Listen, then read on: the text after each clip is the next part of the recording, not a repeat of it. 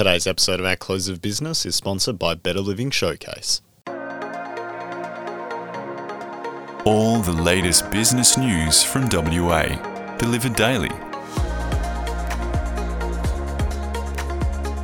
At Close of Business, News Briefing. Good afternoon and welcome to the At Close of Business podcast. This is Simone Grogan with your Friday afternoon headlines. Acciona has locked out the owners of the East Rockingham Waste to Energy plant following a dispute believed to be north of $100 million. It's another contractual battle in Western Australia for the Spanish multinational, which was in the Supreme Court last year over force majeure claims at the Kwinana Waste to Energy project. The East Rockingham plant was to be completed in the first quarter of this year. That was on a fixed price contract estimated to cost $511 million. The consortium awarded the engineering, procurement, and construction contract for the project to Acciona in 2020, with the Spanish contractor saying it would be in partnership with Hitachi Zosen and Inova. But Acciona and the Ownership Alliance, including Masdar Tribe Energy and John Laing, have fallen out, and the owners claim they have been locked out of the site since February 10. Legal representatives for the owners and the contractor attended a hearing in the federal court's WA registry today. The plant owners alleged Acciona and HZI have breached the contract and engaged in unconscionable conduct by restricting their access to site. Barrister Kanaga Dharmananda, on behalf of the East Rockingham project owners, today told the court the contractors previously enjoyed a non exclusive licence to the site, but that had changed dramatically. The owners are seeking to regain access to the site immediately, with Mr. Dharmananda suggesting the senior executives of all parties involved need to hold a meeting as soon as possible. Mr. Dharmananda said resolving the proper construction of the EPCC contract was at the heart of the emergency hearing. Lawyer for Acciona Kate Peterson rebutted the claims in court today. Federal Court Justice Katrina Banks Smith ordered the parties to undergo mediation before March 10, when the respondents must file their statements in response. The parties also agreed to have their senior executives meet before starting mediation. Acciona have not yet responded to requests for comment. East Rockingham Chief Executive Jason Pugh confirmed the dispute. And in mining news, a bountiful lithium market has driven a 500% increase in underlying earnings for mineral resources. But founder Chris Ellison says short staffed regulatory departments have held up a new iron ore operation. The iron ore and lithium miner delivered underlying EBITDA of $939 million compared with $156 million this time last year. MinRes shipped 177 dry metric tonnes of spodumene concentrate in the six months to December from its share in the Wodgina and Mount Marion assets, with revenue and earnings up significantly across both operations on the back of strong lithium prices. MinRes revealed plans on Thursday to further expand its lithium operations, investing some $1 billion in two lithium refineries in China. Addressing investors this morning, Mr. Ellison said he was struggling to see how producers would keep up with demand. Underlying earnings from MinRes iron ore business Utah Point Hub and Yilgarn Hub moved from a $104 million loss in the first half of 2022 to a positive $37 million. The company shipped a total of 8.7 million wet metric tonnes of iron ore in the period, compared with 9.9 million wet metric tonnes in the same period last year due to upgrades at Yilgarn. Mr. Ellison said iron ore prices, although unpredictable, were stabilising and that there was support for pricing at the $120 per tonne mark. Construction is underway at its new iron ore operation, Onslow Iron, but first ore has been pushed back to mid 2024. Minres had previously been targeting first ore by the end of this calendar year. Mr. Ellison attributed the setback to delays in government approvals, saying departments were short staffed following the pandemic and that mining companies were partly to blame. He said mining companies had been stealing government people and that it was taking two to two and a half times longer to get approvals done. Mines and Petroleum Minister Bill Johnston has said in recent months that recruitment challenges have been a problem within the department and flagged the possibility of borrowing staff from resources companies. Western Australia's Environmental Protection Authority has also struggled with a big pipeline of projects. As is the case with most of the mining sector, MinRes said it had observed increased haulage and labour costs. And in other news, the Fitzroy River Bridge will be replaced and is expected to be open by the end of next year, with Georgiou Group and BMD Constructions appointed as contractors. The bridge collapsed after record flooding due to ex tropical cyclone Ellie in the state's Kimberley region earlier this year. Preliminary designs for the replacement bridge are underway, and site works are expected to begin in May, according to a joint announcement between the federal and Western Australian government today. The consortium, comprising Georgiou Group and BMD Constructions, will collaborate with Main Roads and design consultant BG and E for for the project. An $80 million package for emergency road recovery works after the impact of ex tropical cyclone Ellie will be provided under the joint Commonwealth State Disaster Recovery Funding arrangements. Kimberley MLA Divina D'Anna said the Fitzroy River Bridge works were being actioned as a priority. WA Premier Mark McGowan said appointing a proponent for the replacement bridge was a critical step in reconnecting the Great Northern Highway. And that's all from me this afternoon. Coming up next on the podcast, Jordan Murray and Matt McKenzie discuss planning changes, university amalgamations, and what they signal about the direction of WA. Want to get more out of life? The Better Living Showcase has exactly what you're looking for. WA's leading health, wealth, and happiness event, packed with live presentations, interactive performances, networking, investment, health, and financial advice. You name it. It's all about helping you live your best life. March 18 and 19 at the Perth Convention and Exhibition Centre.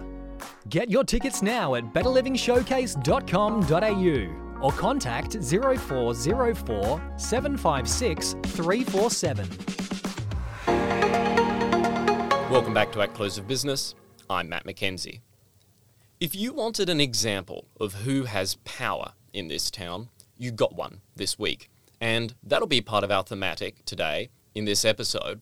We're talking about the state government's reform priorities in the year ahead. Jordan Murray, tell us what you got. Well, Matt, Parliament has resumed for the year, and as is expected at the start of every parliamentary year, the Premier has come out with a statement listing the government's priorities. And it's important to have a look at that statement because it'll give us an idea of what the major political fights might be in the year ahead. Now, there are some pretty small scale things within the Premier's statement this year bread and butter issues, homelessness, youth crime, and of course, road and rail projects, particularly investment in Metronet. But as you say, there were two major announcements made this week that seem to flag post some pretty significant reforms that I must say they speak to where this state government is at with its supermajorities in both houses. And let's go first to that example I flagged at the start on matters of property and planning. So, this announcement came out on Wednesday, and the Premier addressed a lunch hosted by the Property Council of Australia's State Division, and they were announcements pertaining to development approval pathways in this state. Particularly interesting was the Premier's announcement that the SDAU would be extended. Now, the SDAU, the Special Development Assessment Unit, was introduced as a COVID measure back in, I believe, April of 2020. And it was meant to kickstart a host of projects across the state when there wasn't too much economic activity going on and to create jobs and to get things going in the construction sector. Now, there are mixed opinions on the effectiveness of that particular development pathway, but the Premier touted it as having approved $2.6 billion worth of projects since its creation. And it's no surprise that it would become permanent the Premier had originally said this. But not only will it now be permanent, the JDAP system, the Joint Development Assessment Panels, will also be further reformed. Now, again, these reforms had previously been signposted, but these were pretty significant changes. We're going down from five panels to just three panels. Now there'll be one covering the inner suburbs, the outer suburbs of Perth, and one for the entirety of regional Western Australia. And all projects valued at $2 million or over can go through this process, whereas originally before there were some limitations on that. Importantly, you can even have some projects that have fewer than 10 dwellings, whereas before there had to be more than 10 dwellings for the project to go through the JDAP. So add these things all together, and what you end up with is a pretty stunning reversal of the process that we've seen, I guess, 10 years ago, where it was mostly local councils making the decisions on these types of developments. It seems as if the state government has really gone for a power grab here and decided that we're not meeting infill targets and we're not meeting supply targets, so it's time that they stepped in and start approving projects. I want to have a chat about the implications of all of that in a moment, but also there was the Headworks Fund announced. So that came out earlier in the day, and it was a bit of a marginal announcement in the scheme of the Premier's statements, given we already knew what it was about. But you are right, there was an $80 million fund that was announced, and my understanding is that apartment developers can apply for money within this fund. Uh, and what they will get is some refunds on some basic works like sewerage and electricity. And I, as I understand it, the money won't be paid out directly to the developers. It'll be through credits at Synergy and Water Corporation, other state-based utilities. Uh, again, small bickies compared to what was announced. But Matt, I think you have some thoughts on this one. Yeah, when this was first revealed a couple of months ago, the Property Council said that they wanted this Headworks fund. I think uh, a lot of us kind of went, "Oh yeah," um, maybe we rolled our eyes a bit. Well, McGowan has rolled over think about this. This was proposed, at least publicly, in early January. Less than two months later, the government has agreed to give out the handouts. So if you want to know who has power in this town, think about this. Just two months from the proposal publicly of a Headworks fund to the commitment of $80 million in this fund for apartment developments in the metro area and in regional WA. Compare that to the long debates that have been had about ambulance ramping, hospital issues, social housing. And the government has, in each of those fields, moved. But I feel like the there was substantial public debate around those issues. There was a lot of media coverage. Um, there were a lot of uh, needs expressed by the people working in those sectors and the and the groups representing those sectors. Whereas in this case, two months, it's very rapid. And someone's going to ask the question. or someone has to ask a few questions about this. I mean, these guys are building, you know, hundred million dollar projects. They're making major profits on these. Why exactly do they need a subsidy? Well the argument is that when someone is building a huge apartment project, the cost of upgrading the sewers and the power lines are prohibitive. Really? The argument is that the upfront capital cost comes a long time before you get the revenue in. Well, what do you think happens when Chevron wants to build an oil and gas project or when BHP wants to build a mine? The capital cost is upfront and the revenue comes a lot later. If you don't want to have a capital cost uh, ahead of getting the revenue, then perhaps you should try opening a law firm. And I also note that last year, the Property Council said skills shortages were crippling the apartment pipeline. So you can't get the staff to build the projects. Why should you get the subsidies? If you can't get the staff to build the buildings, the subsidies aren't going to fix that problem. And this is in the context of what is really a crisis in the construction sector. How does this fix that problem? The Property Council said years of undersupply, underinvestment, and moderately growing population have resulted in rising property prices. So, if property prices are going up, and presumably in that case that includes the value of the apartments that are being sold, why is it exactly that there need to be more subsidies? So, an intriguing situation, Jordan, and it's not really clear to me at all that this will make very much difference at all to the housing supply. But I'm sure it will make a great difference to the balance sheets of developers, Jordan. And certainly the property sector seems to be the happiest with these announcements. I know the Property Council of Australia's Executive Director, Sandra Brewer, was largely positive about these announcements when they were made at the Property Council's event.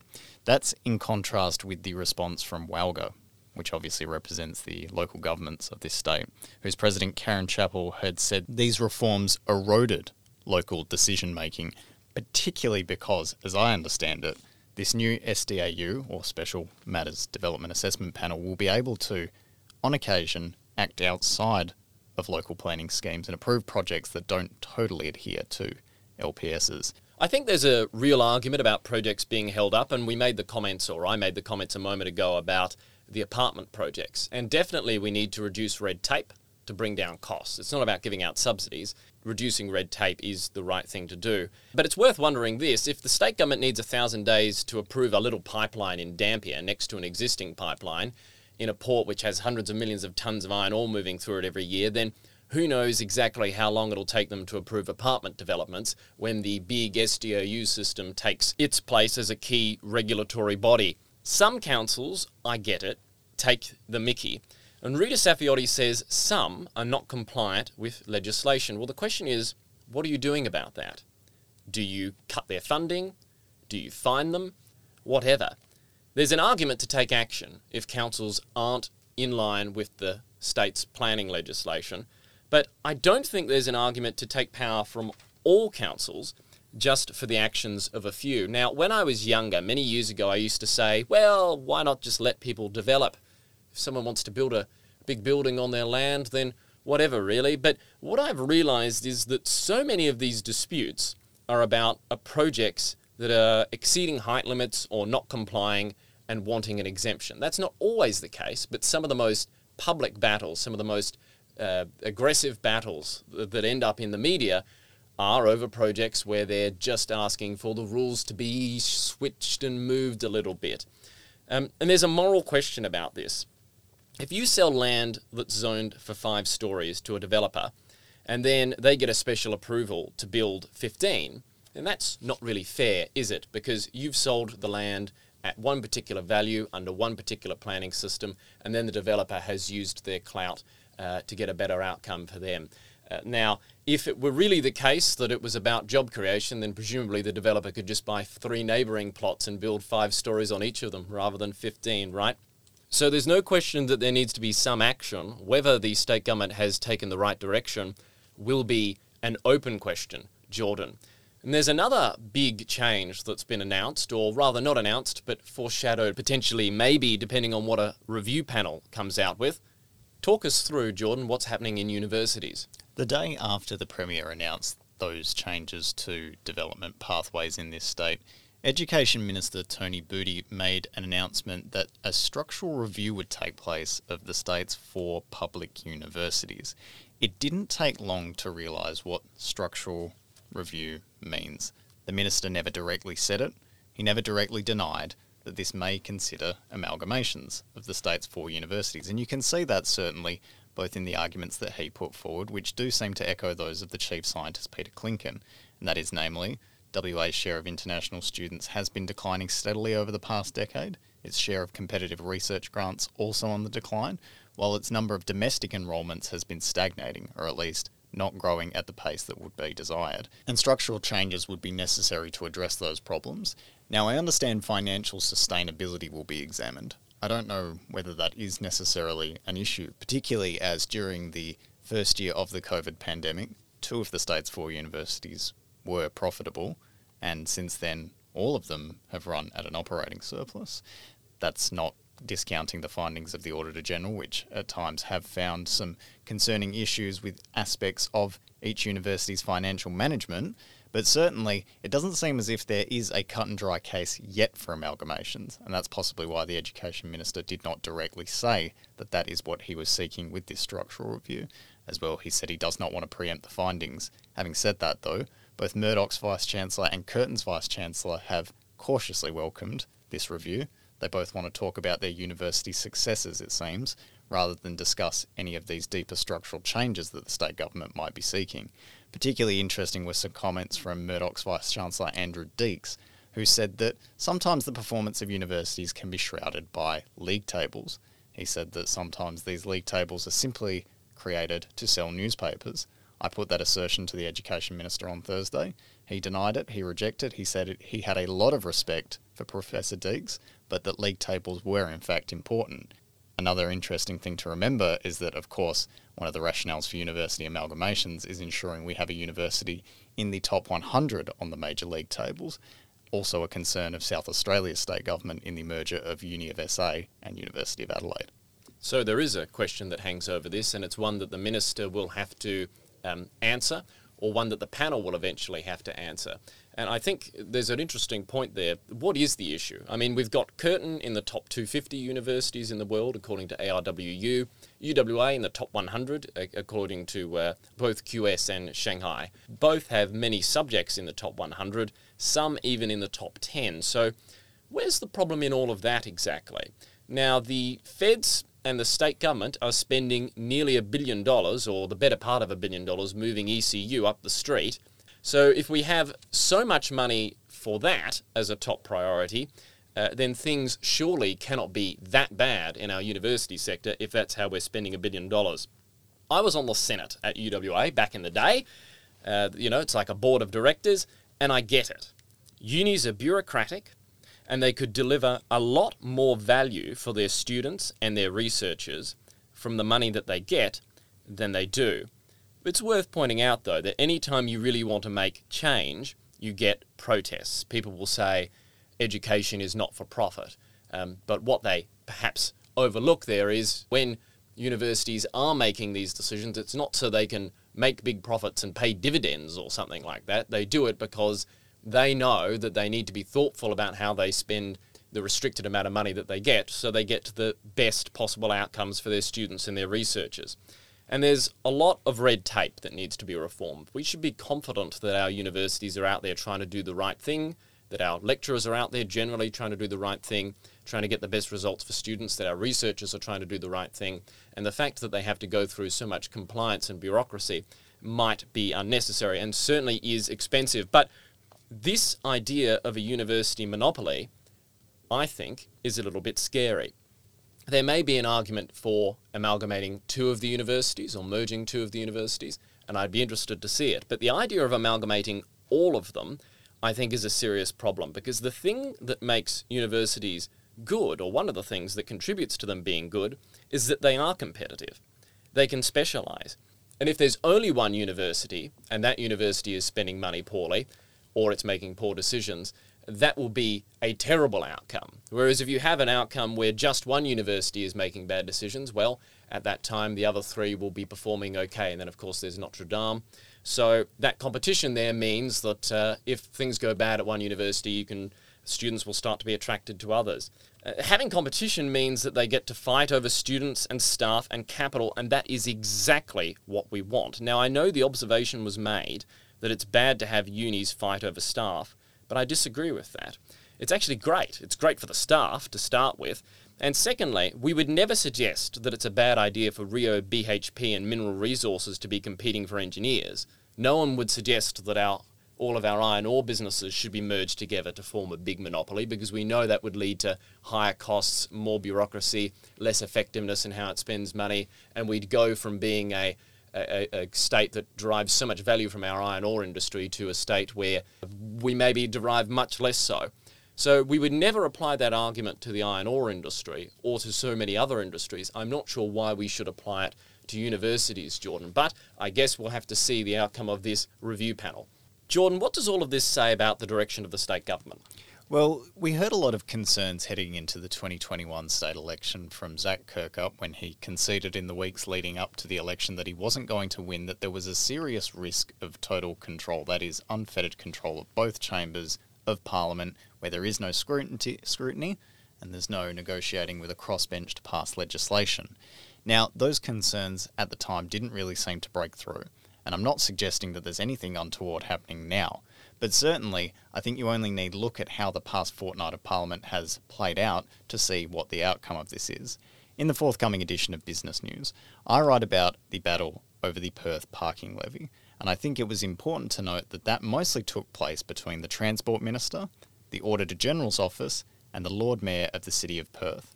That's not to say the opposition hasn't tried to extract some information on this front, hasn't asked questions, and hasn't been critical of some of those decisions.